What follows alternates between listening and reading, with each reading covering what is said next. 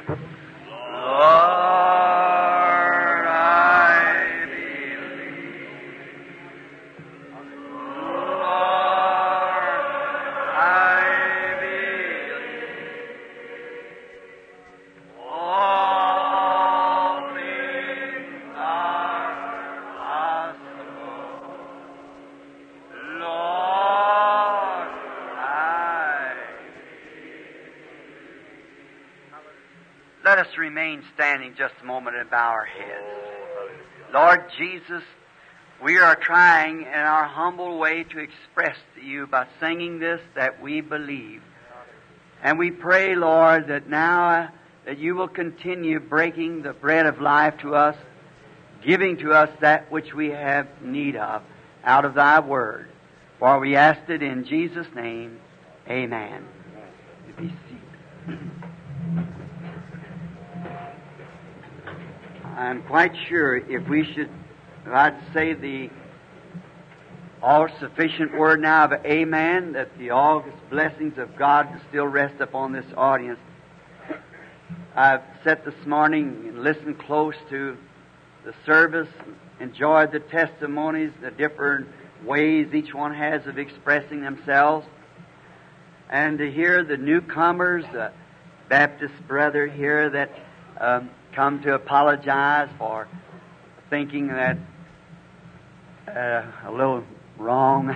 so I, I certainly appreciate the human, somebody that can be uh, human enough or, or gentleman enough to, if he thinks he's made a mistake, he didn't exactly apologize to me. It wasn't me he was apologizing to, it was God.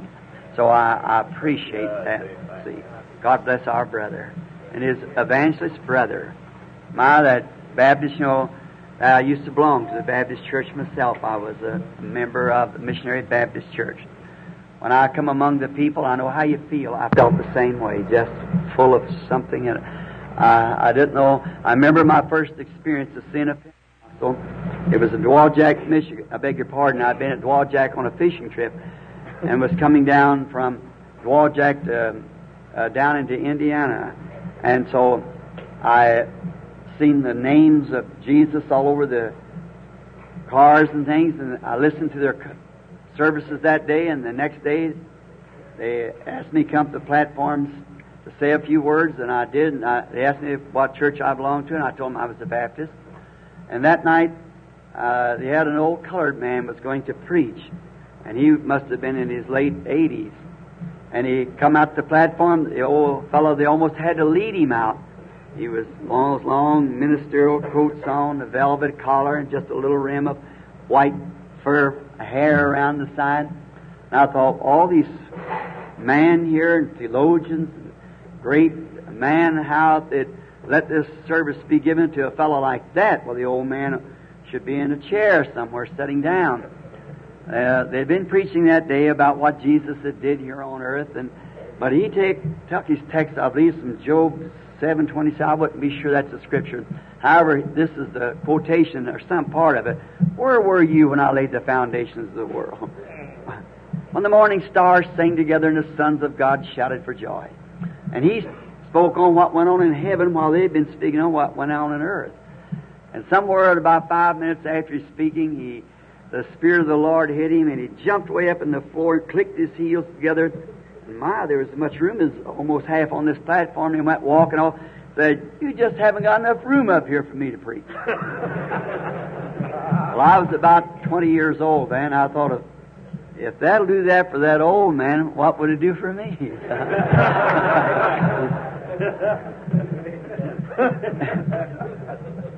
behalf of keeping everything just as orderly for our new brothers, that we certainly are welcoming into our fellowship. I see, I believe they made mention of a priest sitting here, I think. Of course, being Irish, my people are Catholic. And um, so there was a couple more, Baptists and different ones. You might have been a little confused a while ago. I noticed another brother spoke about it, but I thought I would try to straighten out. When Brother Shakarian, as the fine speaker here, was got so filled with uh, joy of knowing the coming of the Lord so close at hand, he, he spoke in uh, an unknown tongue to us. And we have interpreters that gives the interpretation, which Scripture says, if there be no interpreter, then let them hold their peace. But if uh, if they speak in tongues and then interpret it, it becomes prophecy. So the little confusion of uh, of two of them uh, at one time. Now that wasn't a bit confusing, see, because one of them was giving the interpretation, the other was prophesying. See, so that's um, I thought I would let our brethren understand if they did not understand, because one of them is correctly giving to notice the time limits of each one, and the other one is so filled himself that the Spirit of God was prophesying to one, interpreting the other was giving the interpretation. So it might be clear that you we're not sometimes to the natural mind, it's like our precious brother that gave the apology this morning. It is a bit confusing to the person who doesn't understand, but to those who are are in uh, veterans uh, of the battle that we're in, why we understand that, that what these things are. So I just thought I'd say something about it if it was all right. Now, uh, I know this is no place to say this, but being everybody's been telling little things, I, you know, that fellow said, the old colored man said, you don't have enough room for me to preach. You ain't got enough time for me to preach.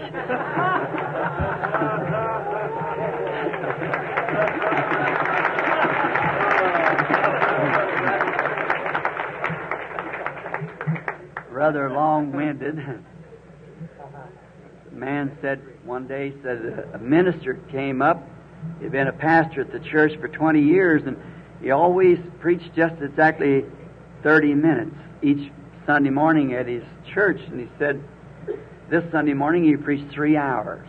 Hmm. And so the deacon board called him in and said, Pastor, we really appreciate you. Said, We always know that, that you stand for the Bible and its rights. And said, then, and you always correct us so we can be feel pure and clean before God. And we really appreciate you, and we believe you're God's servant.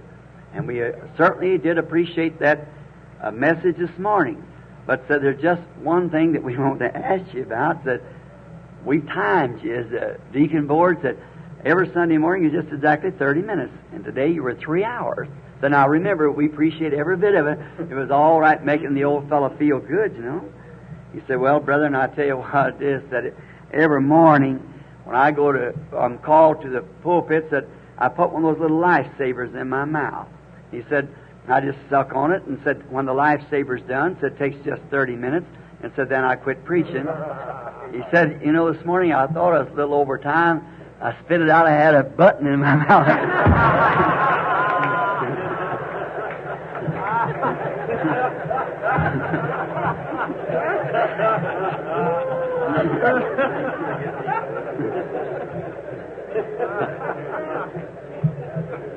Ain't gonna put anything in. uh, so we,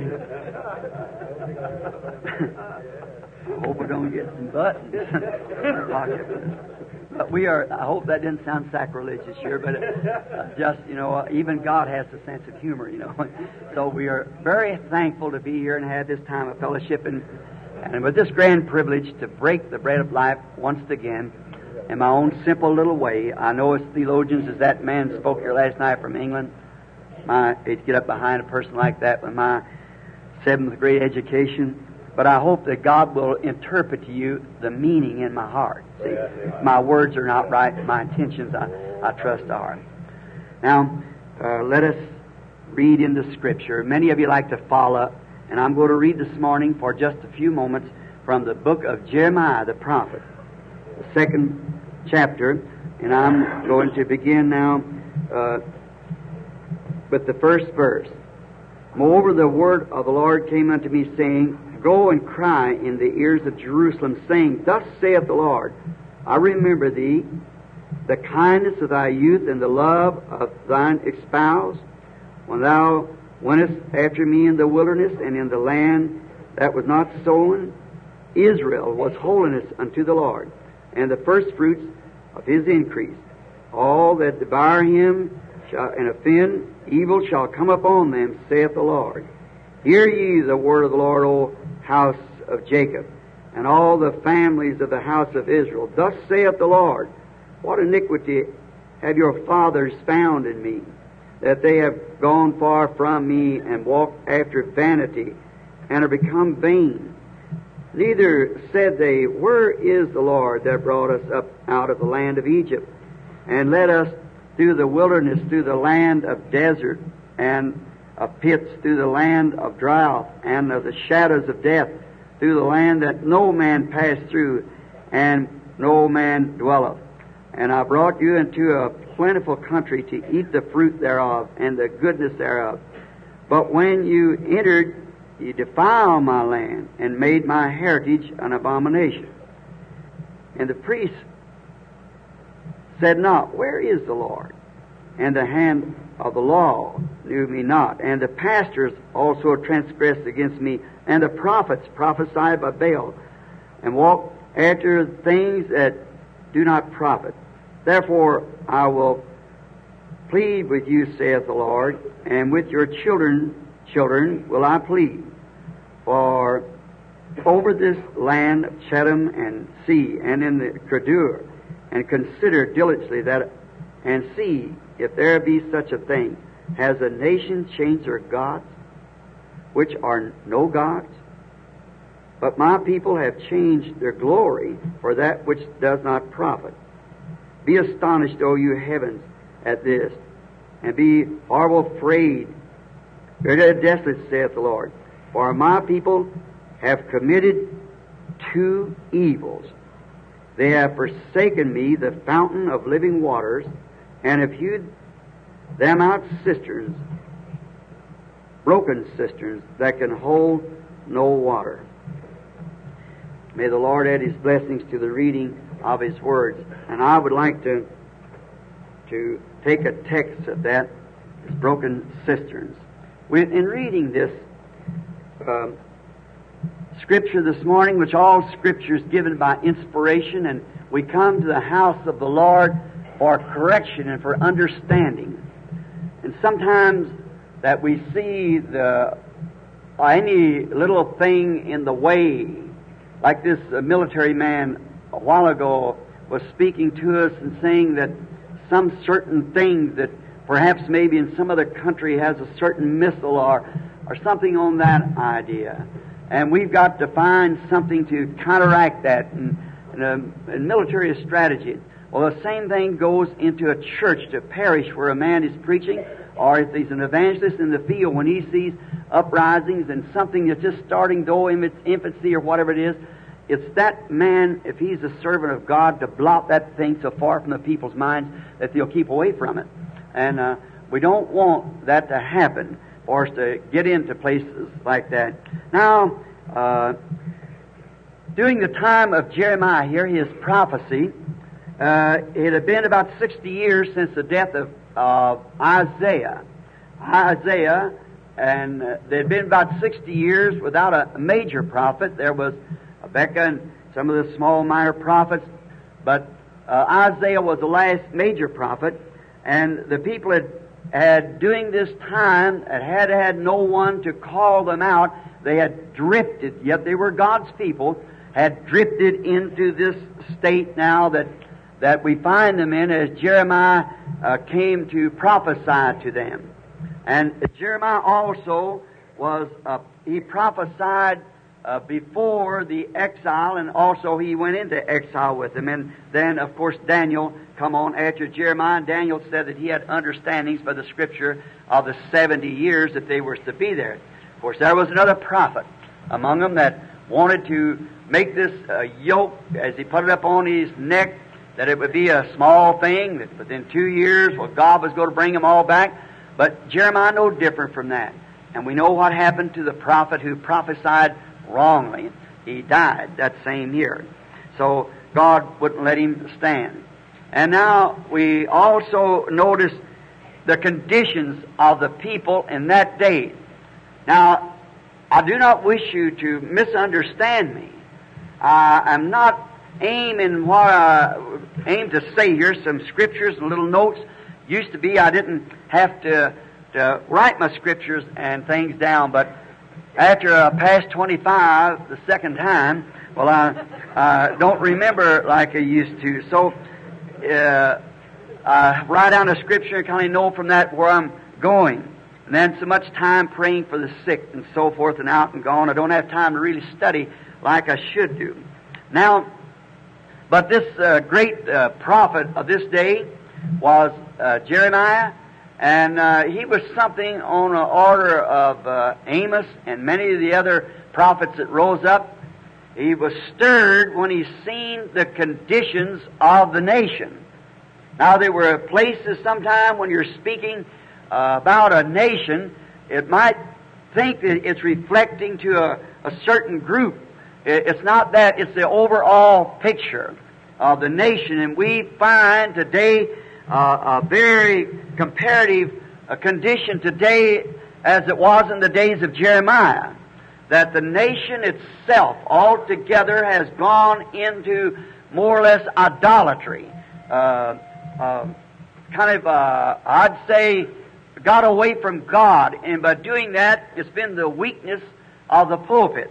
Because if the pulpit would have stayed straight and with the Word of God, God would be in every church like He is moving among us here. But they have uh, led away from that, and that's the thing that I, I want to talk about this morning. And now we find that that's absolutely true in every age. I believe it was Amos as I referred to him a while ago that he said he was not a prophet, he was the son of a prophet, but said that when the lion roars, who can but fear? And if anyone ever heard a real lion roar in the wilderness, Uh, these you hear in the cages around here are just meowing. But when one roars in the wilderness, everything takes heed. I've laid in the jungle to hunt him, and he's the king of the beasts. And when that lion roars, even the beetles stop hollering. Everything, the the, the jackals and the and the hyenas are screaming, and the other animals, and the squawking of the baboons and monkeys and the beetles, you can hardly hear yourself think, but in a distant let a lion roar and every beetle will stop hollering. See? Everything's afraid of him, yet there's many things can kill him. But he's recognized as a king amongst the beasts. He said, when the lion roars, who can but fear? He said, then God has spoken, who can but prophesy? And That's, I think, the condition meets that challenge again today. God has spoken. See? And we see the handwriting on the wall. So it's very easy to prophesy and see that we're at the end time. And we're seeing God from every section of denominations, all the way from Catholicism through all the Protestant churches, Buddhas and what more from India and whatever more. He's calling His people together, assembling them together. And um, I'm very happy for that to see this day coming. Now, we, it's a, it's a great day. One of the greatest privileges that if I had to, if I was, would have known before there was a world when we were souls, a part of God that we are, for we were with Him before the foundations of the world because there's only one form of eternal life and that's God and we're a part of Him. We was not so much that we would know and, and could think and had a being, but we were in His thoughts of what we were before the foundation of the world because we are a part of Him. Like my Son is part of me and I'm part of my Father and so forth. We are sons and daughters of God by His foreknowledge. And back there, if I could have known as I know now and could look over the whole span of time and He had said to me, what time do you want to live? I'd said, this time, right now, just the eve of the, the ending up of world history and the oncoming of the kingdom of God to be established in the earth. I think it's the most glorious time of all ages is right now. Um, we find out here that Israel is accused by the prophet when God had ordained him and sent him out. They were accused of two major sins. And we want to talk on those two things that they had done, and from that, we want to prosper by it. Uh, they had turned from God, the fountain of living water, and had hewed themselves out cisterns. They had turned from the thing that God had given them and had hewed themselves something that they had did themselves. And these cisterns, you notice, he had they had broken and they were leaking. Now, a broken cistern cannot hold water; it'll leak out. I was raised on a farm, and I know what an old cistern is and the difficulty we have with it. And this leaking cistern is a, a very fine picture, I think, of this day. That when our everything that we have tried to do to get man together, get people together, get churches together, it has become always in the realm of intellectual uh. We've tried to make all the Methodists become Baptists and vice versa, and the different denominations, and that was not God's program to begin with. God only has one meeting place. He said over there in the book of uh, Exodus that I have chosen the place to put my name. And that's the only place that I'll meet people.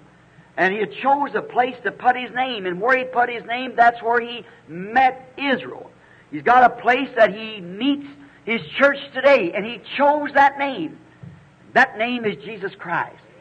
And there's where he meets the true believer when he's in Jesus Christ. That's where God chose to put his name. He said, God's name, he said, I came in my Father's name. So that's where God put his name as in Christ, and in Christ is where we can all meet under the shed blood and there have real true fellowship.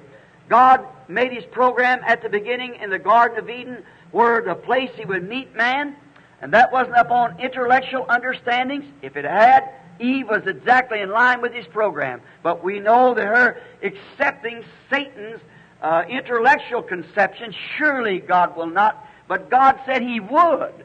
And so then he chose a place of redemption, and it was by blood and not by intellectual conception. So we're only beating the air. But it's just human nature that, uh, that people will try to, to do that.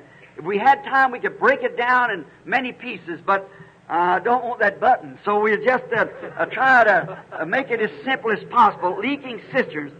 And we find that it's, uh, uh, it's absolutely happened again. It's a very picture of our age that we're living in, of all of our trying, and no disregards to ever effort of any servant of God that even names the name of Jesus Christ.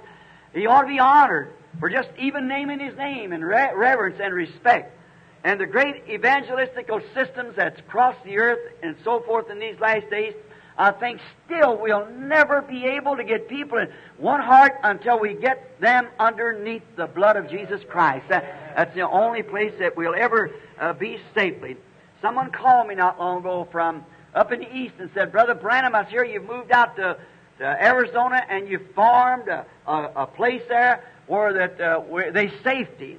And as you know how the message come, and the Lord told me what would happen in Alaska and how down through California it would be, and it's just been that way. They said, now if that's shaking and everything work is the safety zone. I said, there is one safety zone that I know of. That's in Christ. For those that are in Christ, it's the only one I know. Now Jeremiah was called also the weeping prophet. And because I believe that made this prophet weep, weep rather, was because him being a prophet, and the word of the Lord comes to such, and seeing the people walk after their traditions, and thought they were all right, and no way at all to turn them. For there's going straight to exile because we know you reap what you sow, regardless of who you are, what you are. And we as a nation have reaped, or sowed rather, and we've got to reap. I'm speaking tomorrow, the Lord willing, at afternoon on birth pains, and I and I touch that in there that we cannot get by with nothing. We've got to reap what we sow. Yes. And if God would let us get by with our perversion of Christianity today and perverting the, the people into these things that so-called Christianity, as Brother Moore once said, he'd be morally obligated to raise up Sodom and Gomorrah and apologize for burning them up. That's right. Because God's still just, and where injustice is God, it's, it's becoming to His holiness and His Word that He makes people reap for what they sow. And we'll have to do that. Now, notice they had left Him the fountain of living waters and had hewed themselves cisterns. Now, there may be somebody here who wouldn't understand what a cistern is. A cistern is a man-made tank that tries to take the place of a well. It's something that somebody dug. And uh, how many knows what a cistern is? Fine. All right. A lot of country people here this morning. So uh, they, uh, I remember the old cistern at the place, how it looked. I was always afraid to drink from the thing. It was uh, a man-made tank, and it never can be relied on. You cannot rely on a cistern.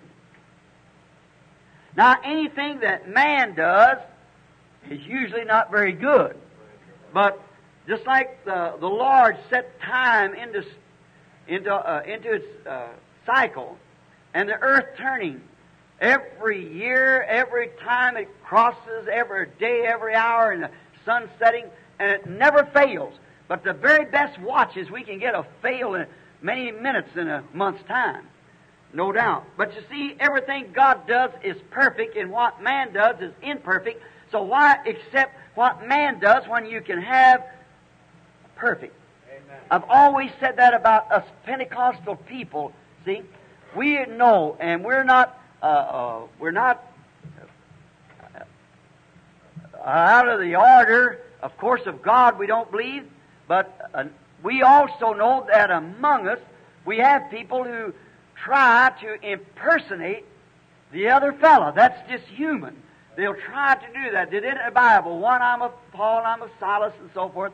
But they they try to impersonate what someone else did or is doing. But why would you accept a false impersonation when the skies are full of the genuine thing? When the promise isn't to you and to your children. Why would we accept something that was different? Why would we take up a creed or a dogma when the Bible is the unadulterated Word of God? Why would we try to add to or take from? When the Lord Jesus said in Revelation 22, 18, Whosoever shall take one word out of it or add one word to it, his part will be taken from the book of life. When God first set the human race on earth, He told them they live by His word. Now, the Word of God is like a chain. You're passing across hell with it. And its chains only its best at its weakest link. And God wants us to keep every word of it. Now that's the first of the Bible. Just to break one word plunged the human race into a darkness of death. Jesus came in the middle of the Bible, and he said that man shall not live by bread alone, but by every word.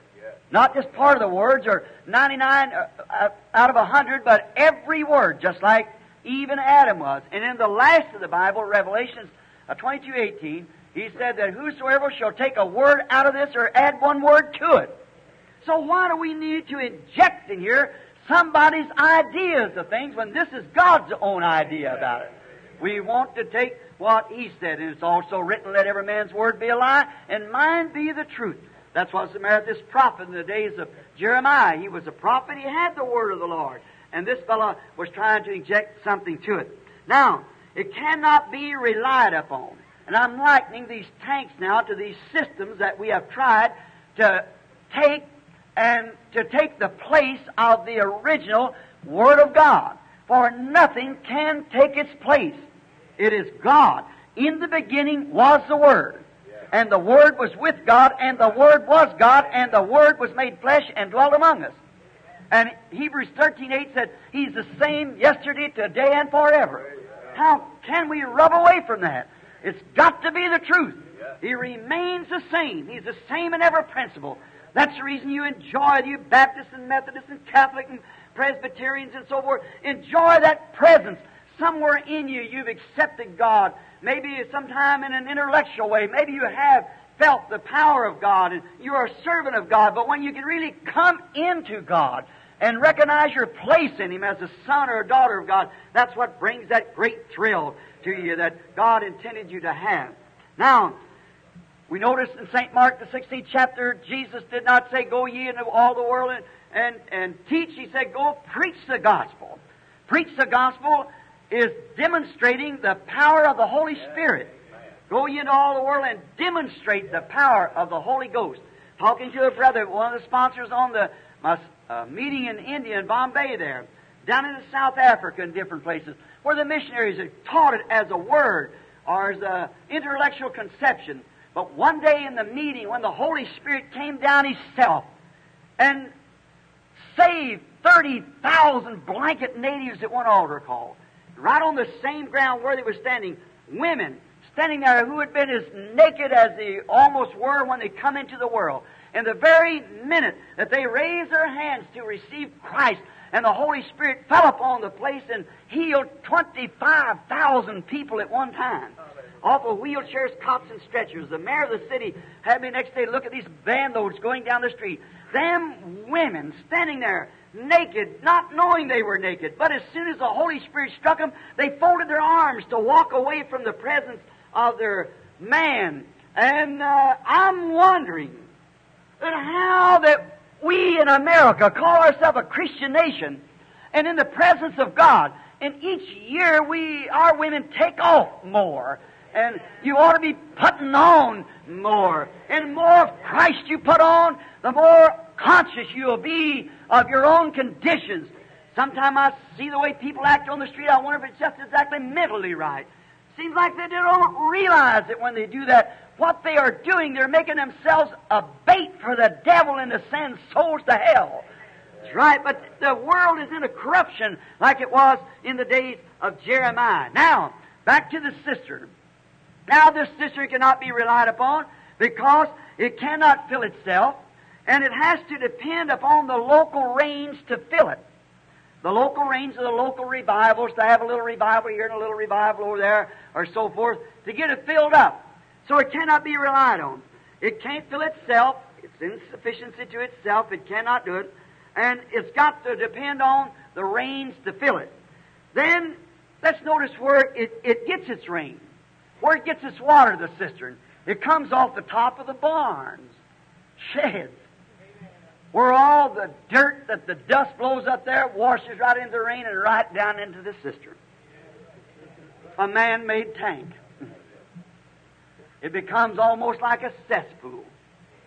And it washes off the top of the barn where all the animals of the smell in the barnyards and so forth and settle down and the air blows in uh, the, the dust and stuff on the barn. Then the local rain comes along and washes the rain right off. And then the water is carried by a man-made trough through a man-made spout to a man-made tank. And then when it gets there, it's filthy, so filthy that you have to put a strainer rag on it, or you couldn't drink it. Now, see, it's washing from the roof by a man-made trough, man-made spout into a man-made tank, and then it with a man-made strainer over the top of it to see that some of the bugs and things is kept back. Now, now we notice in these a few days after the water sets there in this man-made denomination or tank.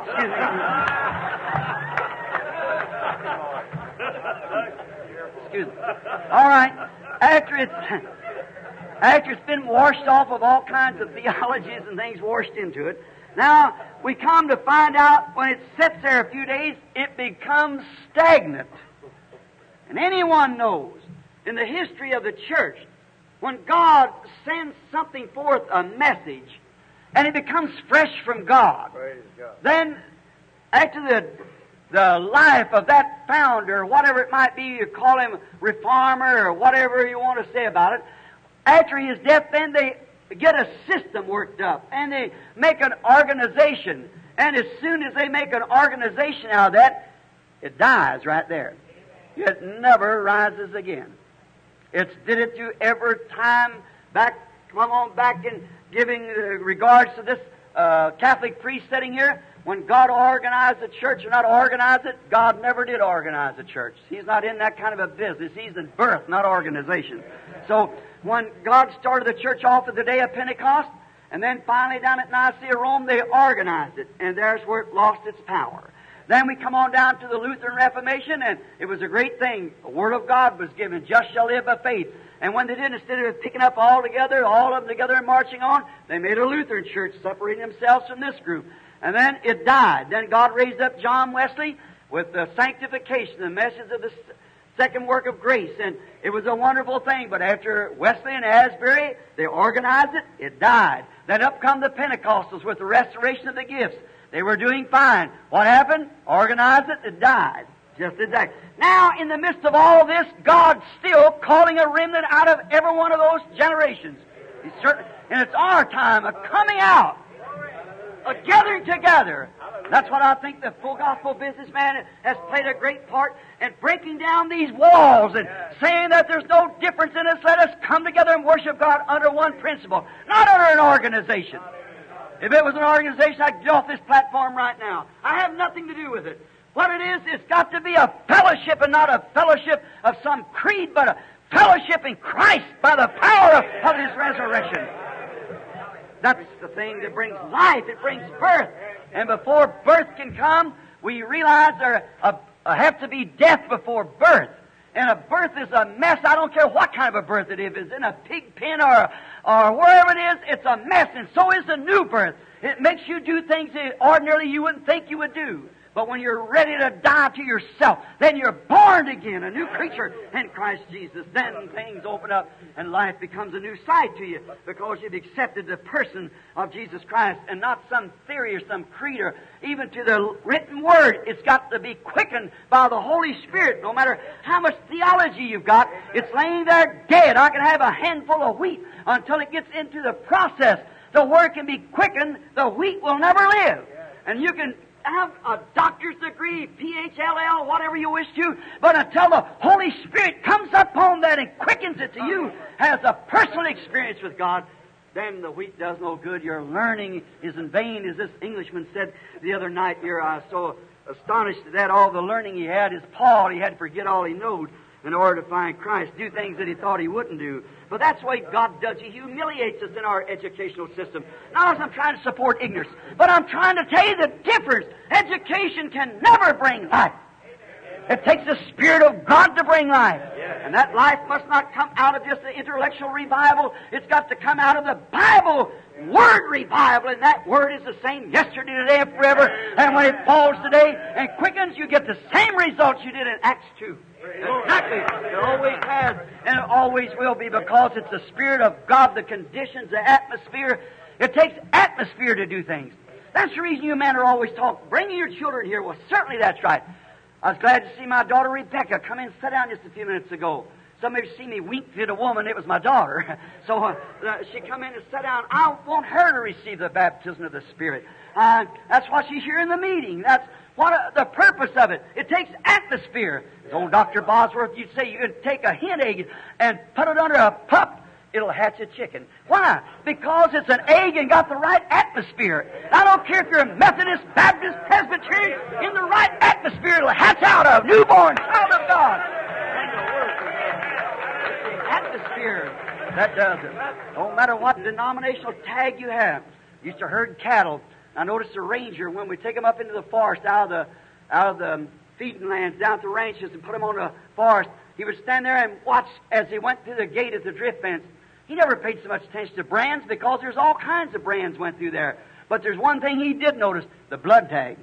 It had to be a thoroughbred Hereford, or it could not go on that forest because it's the Hereford Association that grazes that forest.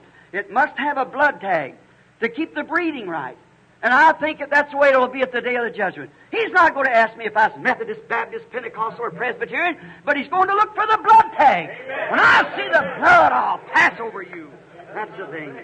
So we find that these cisterns, after they sit around a while, they be they become stagnant, and they are no good. And it becomes then also becomes the home of frogs and lizards and snakes and bugs, and germs and what more. Because it's a stagnated condition that's pushed into it. Could you imagine washing off of a barn roof or off of a house close to the barn or anywhere the dirt would be? How kind of bugs and germs and everything it washes into this cistern. Now, uh, it's a perfect example of any kind of a man-made system. He's a failure to begin with. That's the reason he needs a Savior. He could not save himself. He cannot do nothing for it. He's lost to begin with. He's born in the world uh, sinful. He comes to the world speaking lies. He's a liar to start with. So how in the world can he do anything for himself? How can a holy man? There's no holy man. There's no holy church. It's a Holy Ghost Not a holy church or holy people. It's a Holy Ghost among a people. That's what it is. I mean, not a holy mountain where Peter and them stood. The mountain wasn't holy, but it's a holy God on the mountain that made it holy. It's not a holy person, it's a Holy Ghost using that person. What makes it holy, not the person, but the person of the Holy Ghost. It isn't the man because he's just a man born in sin, shaped in iniquity, come to the world speaking lies. Any man-made system will keep him right in that. He'll blind the thing from the intellectual, the intellectual eyes that they think, I belong to church. My name is on the book. I have did this. My father was this, and so forth. That sounds all right, which it is nothing to say against it, but still, friend, Jesus said, except the man be born again. He cannot even see. See there doesn't mean that he sees with his eyes, but understand the kingdom of heaven. Until you're born into, how would this Baptist evangelist, how would that man who stood there and criticized and made fun of it, See, there's nothing in him that could even receive it, but God had to do it. See, God gave him the Holy Spirit. He manifested that this is not hypocrisy. This is a word. He only hears it from a school idea. And they try to take all the, the blessings of God and place it on a day gone by. A young Baptist preacher here not long ago, sitting present right here this morning, and he came to me and he said, uh, Brother Branham, there's one thing that you're doing is wrong. I said, Help me. And he said, You are, I think you're sincere and a good person. But I said, Thank you, sir. He said, But there's one thing you're doing wrong. I said, I hope the Lord just finds one thing wrong. And he said, Well, uh, this is what you're doing, it's wrong. Said, You're trying to introduce to the world an apostolic ministry. And said, The apostolic ministry ceased with the apostles. I said, As a Baptist to a Baptist, I'd like to ask you a question.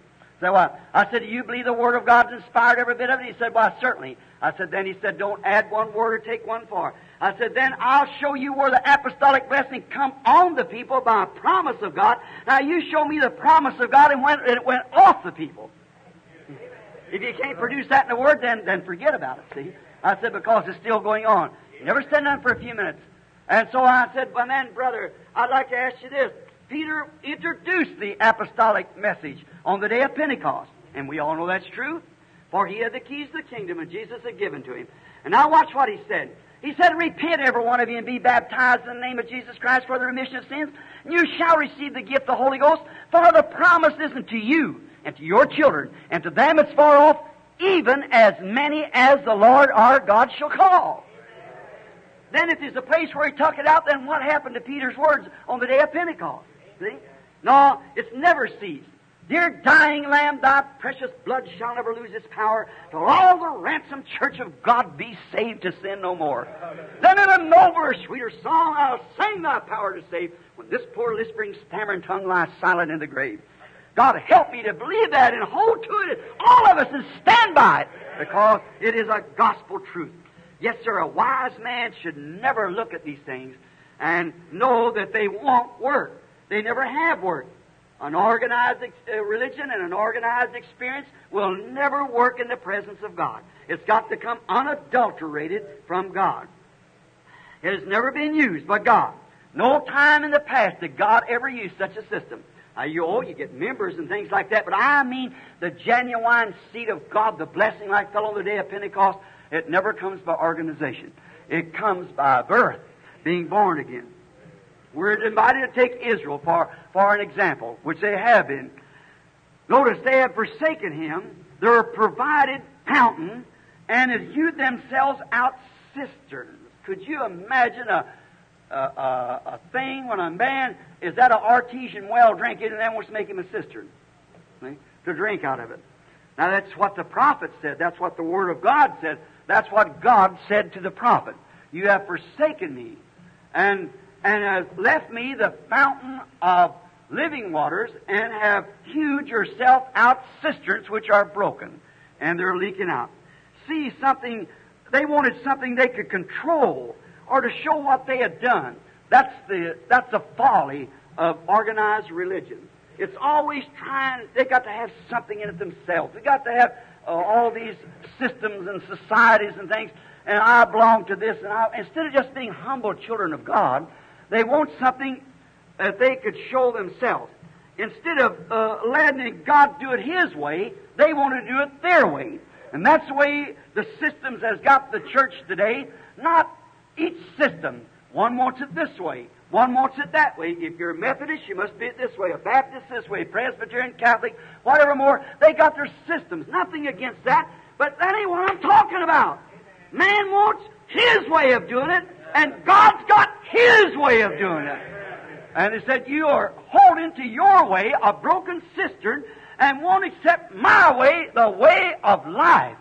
That's the same thing as it is today. It just hasn't very good. Think how foolish of a man leaving an artesian well of pure, clean water bubbling up, and then he want to go to a broken cistern, and he made himself and dig him out a cistern or that trash that's up on top of the barn, washing into it, and drink from that.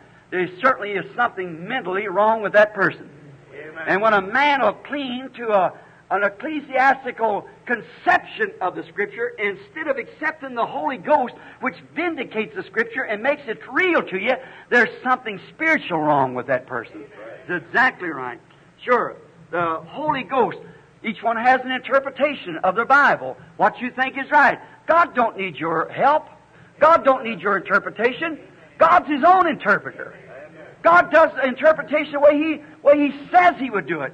The Lord said in the beginning, let there be light. And there was light. That don't need any interpretation. That's what God did. He said, a virgin shall conceive. She did. That don't need any interpretation. He said he would pour out his spirit upon all flesh. He did. It doesn't need any interpretation. God interprets His own word by vindicating it and manifesting it and proving it. That's how a prophet was proven to be of God. He said, If there be one among you spiritual prophet, I, the Lord, will make myself known unto him in visions, speak to him through dreams. And what he says comes to pass, and fear him. But if it doesn't, don't do it. That's the same thing when God speaks His Word and a man says the Word is this and it happens that way, then it's God doing it. But if He says it's this way and the days are gone, why, He takes all the, He reaches for a hungry bread in His hand to children and take it away from them them starving. Why would you want to drink out of a cistern when this artesian well was there. What is a fountain of life now? What is the fountain of life? Fountain of living waters.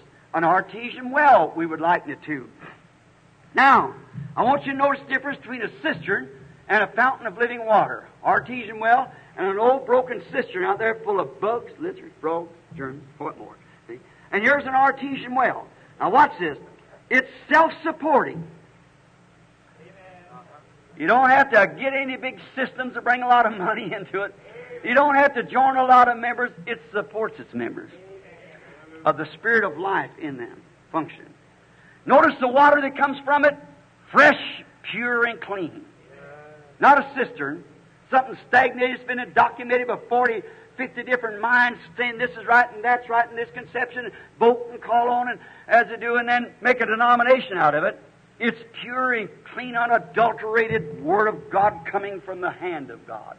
It's a real artesian well. Notice, the secret of its power is within itself. Man cannot find it. Some kind of a pressure beneath it that's uh, making it push up.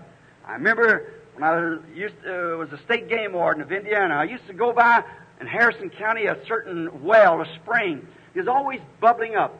And this, oh, it looked like it was the most happiest thing where the snow was on the ground, ice was froze, how cold it was, it still bubbled. Where the old man-made ponds and tanks with frogs and everything was out there froze over solid. And that goes to show that any denomination, through a little lack of spirit or a little change of atmosphere, will freeze over. But God's artesian well is this. He's the same yesterday, today, and forever. He keeps all the things bubbled out of it, shoved out of it, and there's nothing there to begin with. The man that gets into it to push it out of the way. That thing was bubbling up like that. And I said, sat down there one day, I thought, I believe I'll talk to that spring just for a moment. I took off my hat, and I said, What are you so happy about? What are you bubbling so about? Maybe it's because the deers drink from you once in a while. If he could have spoken, he said, No. I'd say maybe it's because I drink from you. No, that isn't it. I said, well, what's making you so pure, so clean, so what, what is it bubbling that makes you bubble full of joy all the time and nothing can freeze you over? You're spurting up in the air and there's nothing, clean water. If it could have spoke to me, you know what that well would have said? It said, Brother Branham, it, it isn't me a bubbling. It's something behind me bubbling me. And that's the way it is with, that's a poor word, but you know what I mean. That's the way it is with a born again experience. It's a, a well of water within you, bubbling up into everlasting life. See, there's something about it that you have nothing to do with. The man-made tanks may freeze them, begging for revival and everything, but a man that's under that fountain, living in that fountain, it's day and night. No, you don't have to wait on local rains and local revivals. You are full of it. I'll give unto him a fountain of life him, bubbling up. Something in it that's fresh every day, pure and clean. It's the unadulterated Word of God in your heart and mouth, vindicating itself, speaking for itself. I don't care where it's raining, where it's snowing, what kind of weather it is, you're still happy because the Holy Spirit is in there bubbling up. It's a hidden power. Notice, all its secrets within it. It gives of itself freely to whomsoever will drink and use of its substance. Now, you don't pick out, say, well, I, I just have to go to the Methodist church because I'm a Methodist for a revival. I'll have to go over here, but if I have to go to a Pentecostal because I'm a Pentecostal revivalist. I'm telling you, when you got that well of water springing up that fountain when you're drinking it there, there's no difference you give to anything that comes by. You're willing to give a hope of life to a Catholic, to a Protestant, to a Jew, to an atheist, or whatever it is. You're really, really got something in you that's doing it. You notice another thing about it. You don't have to pump it. You don't have to pull it. You pump it up. I've seen so much of that that makes me sick. Pumping up something, playing a bunch of music and jumping up and down, or, or a great bunch of literature out in the town, a great big signs, the man of the hour. There's only one man of the hour, and that's Jesus Christ, who's the same yesterday, today. There's only one messenger from God, and that's the, that's Jesus Christ. Yes, sir. You don't have to pump this up or pull it down or nothing. You don't have to join it. You just take it freely. Amen. I am the fountain of living water. You left me to go and make yourself some tanks. Now you don't have to pump it, pump it, pull it, join it, dig it, nothing else. You just have to take of it freely.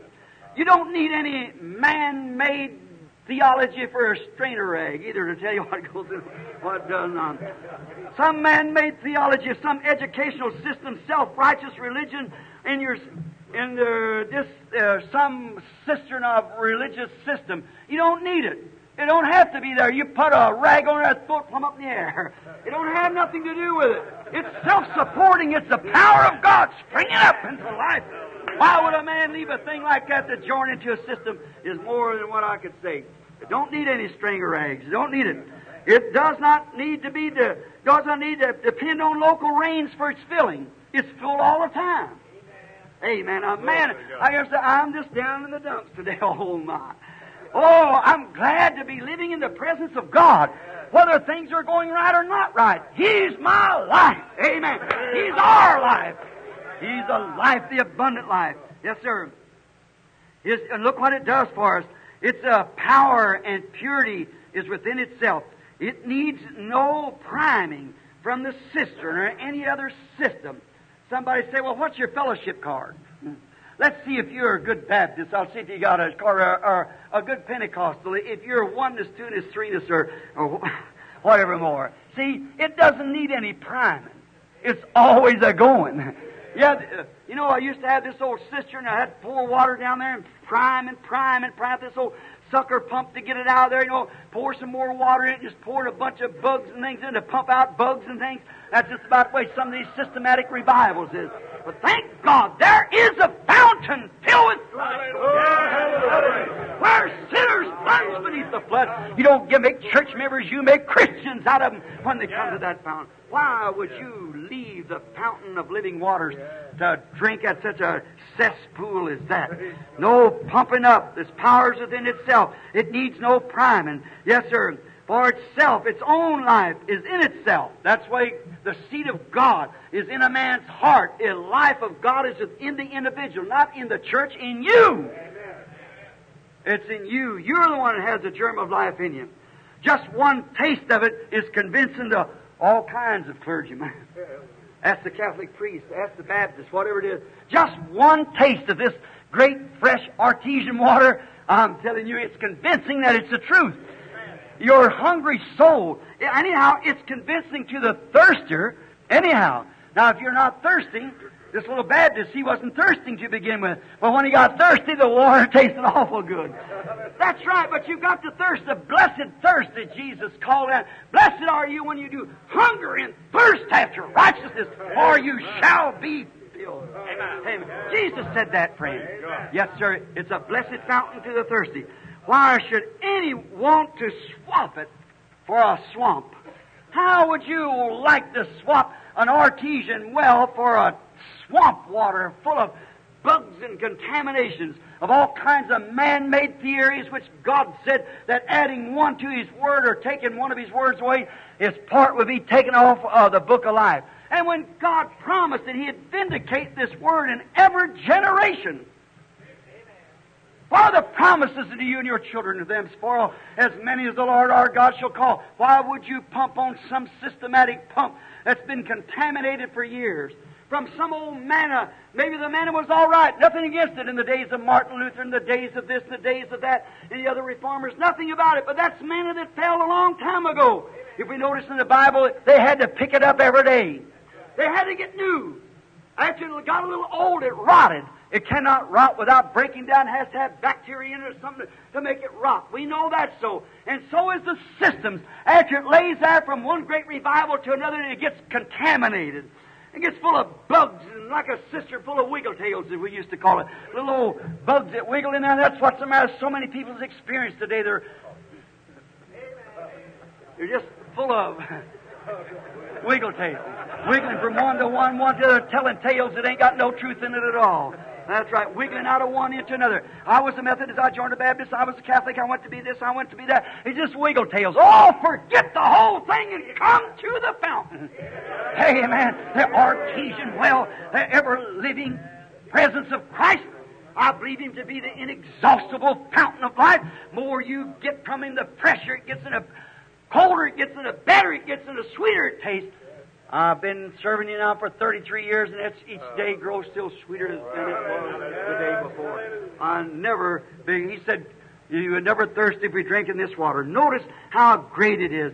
Oh, Israel did as many do the day. They left the fountain of living waters to go dig themselves cisterns. Now, speaking of grace just for a moment, what the grace of God. We got laws and bylaws and if you don't measure up to this standard, I got a religious measure stick. If you don't measure just up to that, you got uh, you can't come in and so forth. But God saves us by grace, not by a measuring stick thing. But God, speaking of grace, now just how uh, this happened to take place, uh, drinking from Him from this measuring stick, murmur, murmuring Israel. Watch, He said, and I will visit you again. Notice in the Scripture Notice, he's going to try them to visit them again. Murmuring Israel at the Red Sea was invited to follow him through the stagnated Egyptians' water to be a free people. They was a slave. They was invited to come over to be a free people with him. Come out through the Dead Sea. The Dead Sea, the Red Sea rather. Come out through that to go into a wilderness to bring a separation between them and the impersonators trying to impersonate it without circumcision. Oh, that's what caused the trouble. Every one of them perished right in the right, right in the sea. Pharaoh and his army. They've seen human beings walking by supernatural power. So they come back around and try to impersonate that without being included in the blessing. And when they did, they perished. It's carnal comparison. A man that tries to do that, try to impersonate something, then he is making a carnal comparison of a real Christian my Indian brother there knows that come up around Bombay and you see the people there, the Hindus and so forth, laying on spikes and up on walking on glass and and uh, walking in fire to show what they can do and things like that's carnal impersonations of some man back in the jungle there is doing that to sacrifice for his God. We find that amongst all religious life. Carnal impersonations. Somebody trying to be like the other. There's only one example you're to be like. That's like Jesus Christ, who was the Word. And then when the Word of God comes to you, to be the same way. But God led them right on to the promised land anyhow. They found also every tank when they started through the wilderness in their journey. Now, after they had separated, they found out that every tank was dry to them. And you'll find the same thing, brother, when you start this journey to the promised land. You'll find doors closed, like that little preacher said, an Anglican or whatever he was, and the first thing you know, his church turned him out. As soon as he had so many receive the Holy Ghost, that was the end of it. And, we, and Israel found the same thing as examples in their journey to the Promised Land. The tanks were all dry. Yeah, their journey uh, in obedience to His promised word, their journey in the tanks they found dry. Now, they found the ta- tanks could not be depended on for the journey. And if you're going to journey in obedience to the God, Word of God and try to join this and join that, you're going to find out there ain't a tank in the world that will support it. Amen. Not at all. You are an individual. God leads you just the way He wants to lead you. Then we have found the same thing today, and all tanks are dried up. But the promises are always true to uh, God who will keep His promise to His people. He promised to supply all they had need of, so He did that. In the midst of the empty, dry tanks, just think of it, and complaining Israel in the desert in their journey, He called His servant leader, the prophet Moses, out to one side and opened up a fountain Amen. of living water Amen. by a smitten rock. So his believing children would not perish. In this day, that speaks of grace to me. We are undeserving. The way that we've done, the way that we've lived, we're undeserving. But God, in this day, like right here this morning, look, to Methodist, Baptist, Presbyterian, Catholic, and all, He has opened up a fountain. Hebrews 13 proves us that He is the same yesterday, today, and forever. So, if, if it makes true John 3.16, for God so loved the world that He gave His only begotten Son, that whosoever believeth on Him should not perish, but have everlasting life. And it was lifted up for a compound reason because the people were murmuring and sinning, and they were snake bitten, and they were dying, and for their forgiveness of their sins and the healing of their sickness. And that's the same fountain that's open to us today for our salvation and for our healing, physical healing for he's the same yesterday, today, and forever. And when the rock that was smitten by the promised word of God had commanded, it was given forth gushers of pure, clean water, not not stagnated, not contaminated, but God's own presence. It's pure water. And it saved all that drink. Now we know that that's true because we read it in the Old Testament as a type. Now, you did not have to pull it, pump it, join it. go into the seminary to learn how to use it. They'll tell you how to use it there, see. Oh, well, you, if you have received the Holy Spirit, we believe that, but so we, you do it this way. But you see, there's no control of it. You don't use the Holy Spirit, the Holy Spirit uses you. See?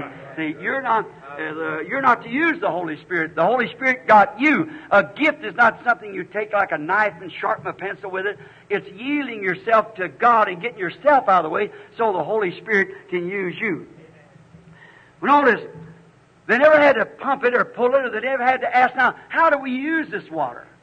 Because they know how to use it, they were thirsty. They know what to do with it. And so is a man or a woman.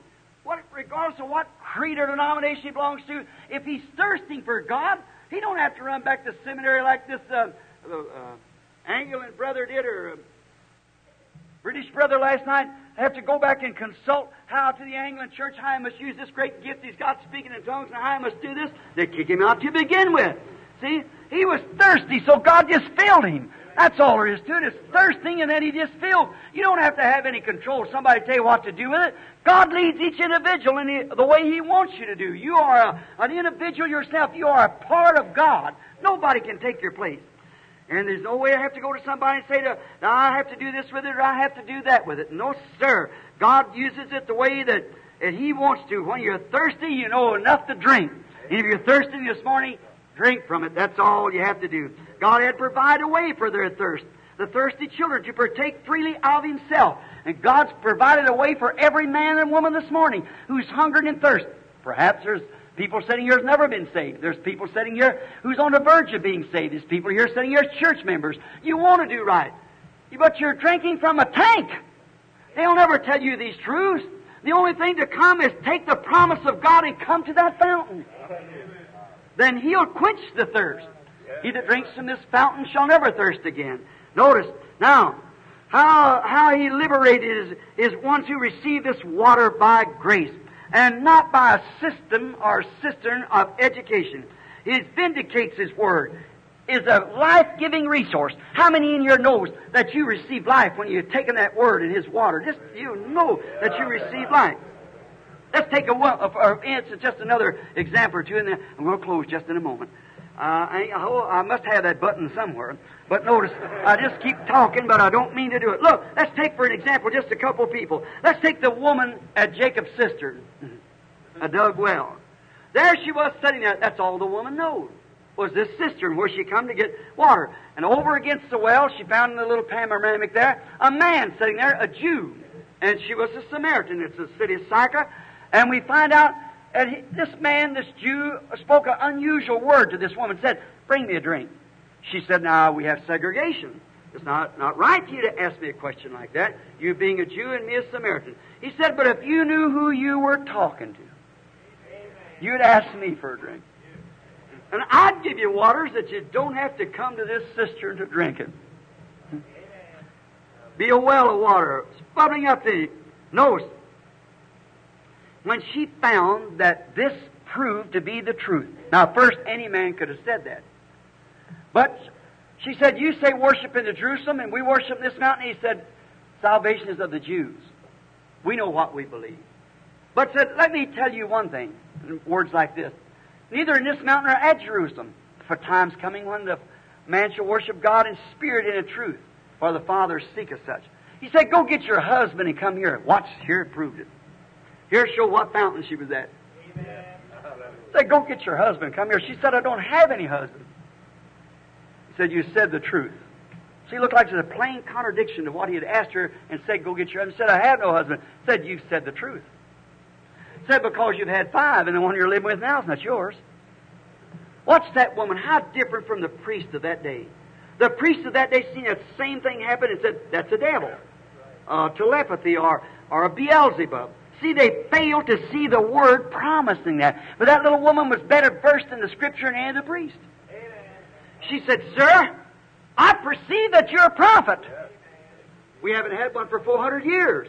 That's a Malachi but said, We have looked for one and we know there's one coming, the Messiah. And when he comes, this will be what he'll do. Jesus said, I'm he. Hallelujah. Amen. Did you notice? She left her bucket at Jacob's cistern, run down into the city full of an artesian well. She'd seen it perfectly vindicated and he was that fountain. Let me introduce him to you. She left that when it was proved to be the word of life. She left it and had discovered that the same rock that was smitten in the wilderness was proven to be present then. Let me say that same God that was in the days gone by that we speak so much of, He's present here now. Not by some theological understanding, but by a personal knowledge of His vindication that He'd pour out in this last days the Holy Spirit upon His church. He is not a I was.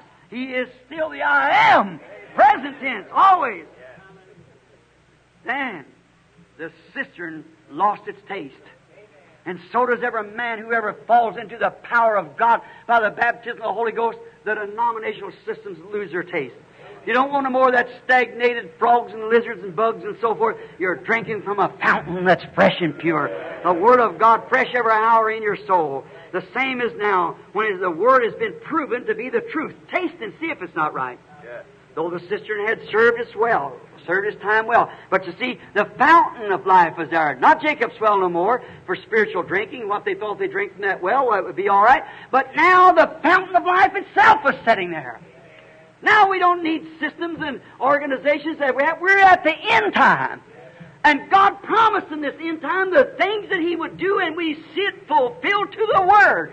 We hear the man of military might stand up and shivering and saying that something's fixed to happen. We feel the Holy Spirit warning us that something's fixed to happen. We see everything set in order. Then leave that system and come to the fountain. Yes, sir. Served His purpose. But now she was face to face with the fountain itself. And John 7, 37, 38, Jesus said in the last days of the Feast of the Tabernacle, What did he say? If any man thirst, let him come to me and drink. Right in a bunch of theologians. if any man thirst, let him come to me and drink. For the scriptures have said, out of his innermost being shall flow rivers of living water. There's the living fountain. That's the fountain that the people's forsaken today. For the creed, they have forsaken the fountain of living water. Let me introduce you to him. He, to me, and I'm closing, he, to me, is that fountain that saved Hagar's life and the child when they were dying in the wilderness. I believe he is that rock. In Isaiah 32, he's that rock in a weary land. He's a shelter in a time of storm. Zechariah 13, he is the fountain that's opened in the house of David for sin. I believe him to be that, don't you? In Psalms 36 9, he is David's fountain of life. He is the still waters of David and the green pastures. He is the water by the brookside for David. In Genesis 17, he's Abraham's nursing breast. El Shaddai. That when his life is gone from him, still he, God said, a man of a hundred years old, how will this thing be? I'm old. My wife is old. How can these things be? He said, I am El Shaddai. Now, El is thee, and, and Shaddai is, is breast, and Shaddai is plural, which means I am the breasted God. Like a baby that's fretting and is sick and strength is gone from it, lean upon the mother's bosom and nurse its strength back? Sure, not only when it's nursing, it's sitting fretting no more. At the mother's breast, it's satisfied why it is getting its strength. And any man that will take God's promise in his heart, that the promises to you and your children, them as far off as many as the Lord our God shall call, and lay right against that and nurse your strength back, fretting child. Believe it. It's for the believers. To the believer poet, I can think of many songs that the poets found this. There was one of them said one time, he, there is a fountain filled with blood drawn from Emmanuel's veins. When sinners plunge beneath the flood, lose all their guilty stain. That dying thief rejoiced to see that fountain in his day. There may I, though vile as he, wash all my sins away. Yes. Ever since by faith I saw that stream thy flowing wounds supplied, redeeming love has been my theme and shall be till I die. To me, he's the waters of the word of separation. It separates you from everything that's contrary to his word. That's the fountain I believe him to be. Yes, sir. That it's the waters that separated me from man-made cisterns to the fountain of living water. Oh, friend, uh, I can just you can just go on and on with the things that, that He is to us. He's Alpha, Omega. He's the begin, He's the end. He's He that was, which is, and shall come. He's the root and offspring of David. He's the morning star. He's my all in all. And brother, sister, if you haven't had a uh, just been drinking from this little man-made tank all your life, why not this morning forsake that tank and come to this fountain? Let's bow our heads just a moment. With your heads bowed.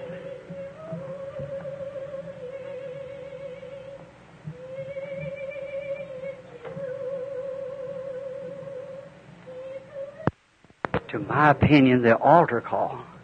How many now? I, I was all nervous. I, I, I keep me too long. It made me chop my message to pieces. But I believe the Holy Spirit wants you to get what I mean. Look, there's nothing more important in this day than getting right with God. See, our dinners, whatever it is, whatever the Lord is here. Now, I've only heard that about once in my life since this time. Now, how all of you here, not how many, all of you here that wants to drink from that. Just stand up just a minute, just for prayer. God bless you.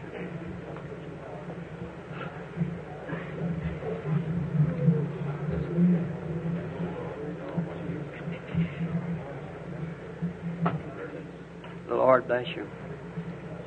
Now, how many in here uh, that's standing present now would say, to, by uplifted hand like this, God, move on me. Just fill me. Let me drink from this fountain.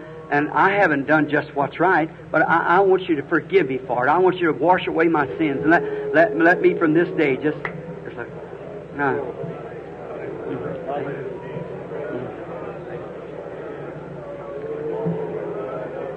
There is a fountain filled on from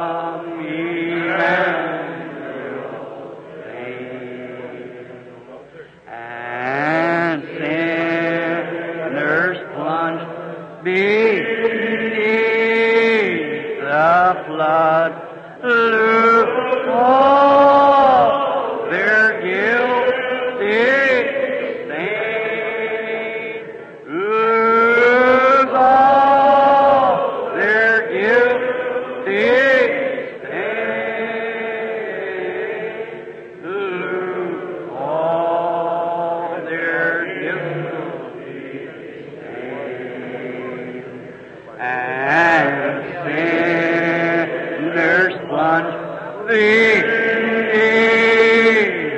the flood.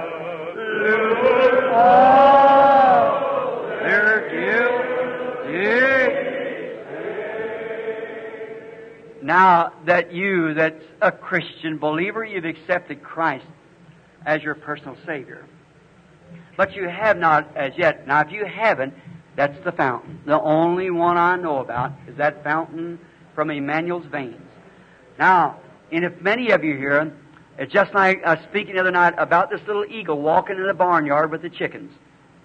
And he never knowed nothing else but the chickens, but he know there's something about him was different from the chickens. And then his mother come hunting him, and she screamed from above. It was an eagle's call. See, he had to be an eagle to begin with, or he'd never recognize that call. There has to be something there germatized, or it can never produce life. And if the seed, the Word of God, is in you, the Holy Spirit, you're now to germatize that and bring it to a reality to you. How many in here has not received the baptism of the Holy Ghost? Would you raise up your hands all around everywhere, just real honest, if you haven't received the Holy Ghost and you'd like to? Raise up your hand wherever you are. Just keep your hand up just a moment. I want you standing around and looking at them. I want somebody to lay your hands over on them. I believe right now the Holy Spirit will fill every one of you. Now, don't think about the food out there in the cafeteria. Let's think about this food here. This is one. This is life. See, this is life. Now, let, turn right around each one of you and lay hands on each other. And they laid their hands upon Now, I want you to pray for that person. You got your hand. Now, don't think about going out. Don't think about nothing else. Just think right now the Holy Spirit's here to fill each individual. Open up your heart, dump all the cistern water out, and say, Oh, fountain of life, come into me. Fill me, O Lord God, with thy goodness and mercy. Lord Jesus, that inexhaustible fountain, I pray, God, that you will fill each one of them. May the Holy Ghost fall here. I'd pray, God, that we'd forget all about anything else. That the Holy Spirit fall into the midst of us just now and will give to us that waters that life freely from everywhere. Grant it, O God, while the, the continuity of prayer and song blending together, Lord, knowing it's your presence, your divine presence. We want to come to the fountain. We want the real, genuine baptism with the Holy Ghost. Lord, these people are praying for it. I pray that this right moment now that they will be filled with this goodness of God. Grant it, O God. Hear the prayer of your children. May you come upon their being. May the power of God and the Holy Ghost sweep over them. Grant it, God. Oh, how, how we thank you for the refreshing, for the presence of the mighty God of heaven standing in our midst. Right at this noon hour, Lord, feed us. Lord, we want food from your table. Feed us, Lord, just now. Feed us with the Holy Spirit in our lives. Our hungry, parching souls are thirsty.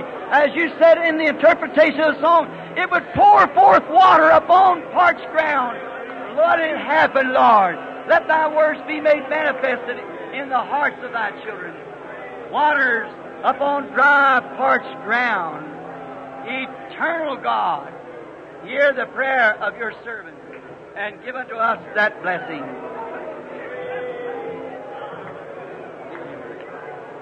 Amen. Oh, how I love Jesus. Just keep praising now. Find out the Holy Spirit's here.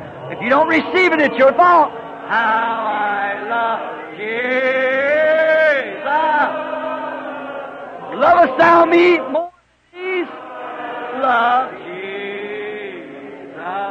because He first loved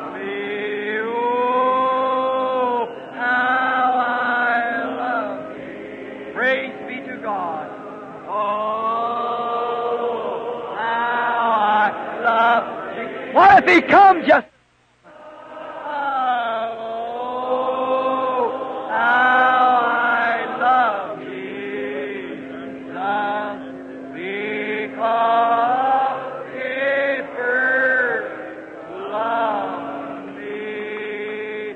I'll never forsake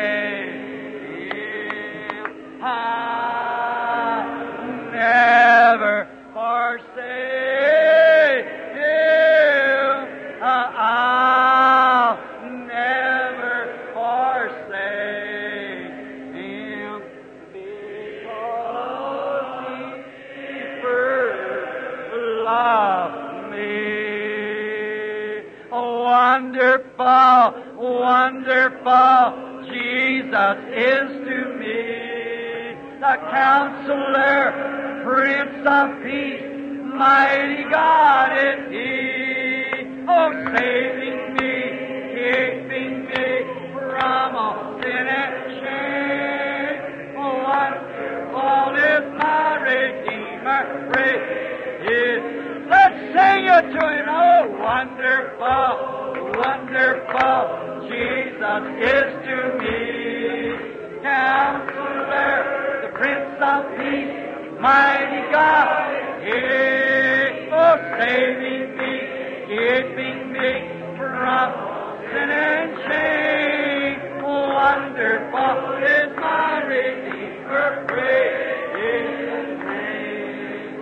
All feel that say amen. Oh, hallelujah. I see some people coming through now with the Holy Spirit. I once was lost. Now I'm found free from condemnation. Jesus gives liberty and a full salvation, saving me, keeping me from sin and shame. Oh, wonderful is my Redeemer. Praise. Let's raise up. I really pray. Oh, wonderful, wonderful, Jesus is to me a counselor, the Prince of Peace, the mighty God is He. Oh, saving me, keeping me from sin and shame. Oh, wonderful is my Redeemer. Praise His name.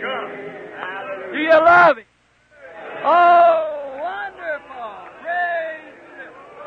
That fountain filled with blood, where sinners lose all fear of man, all condemnation, just free in Him. Hallelujah! Oh my, that's really wonderful. Now, while we sing that again, let's let all the Methodist, Baptist, Catholic, Presbyterian, whatever, while we're singing this wonderful Jesus is to me, let's just turn around and shake hands with each other. Just have a good old mix up. You know, that's what I like. Come on, let's sing it now as we do it. Oh, wonderful, wonderful. I just got word. Was rushed to the. And uh, maybe we ought to pray for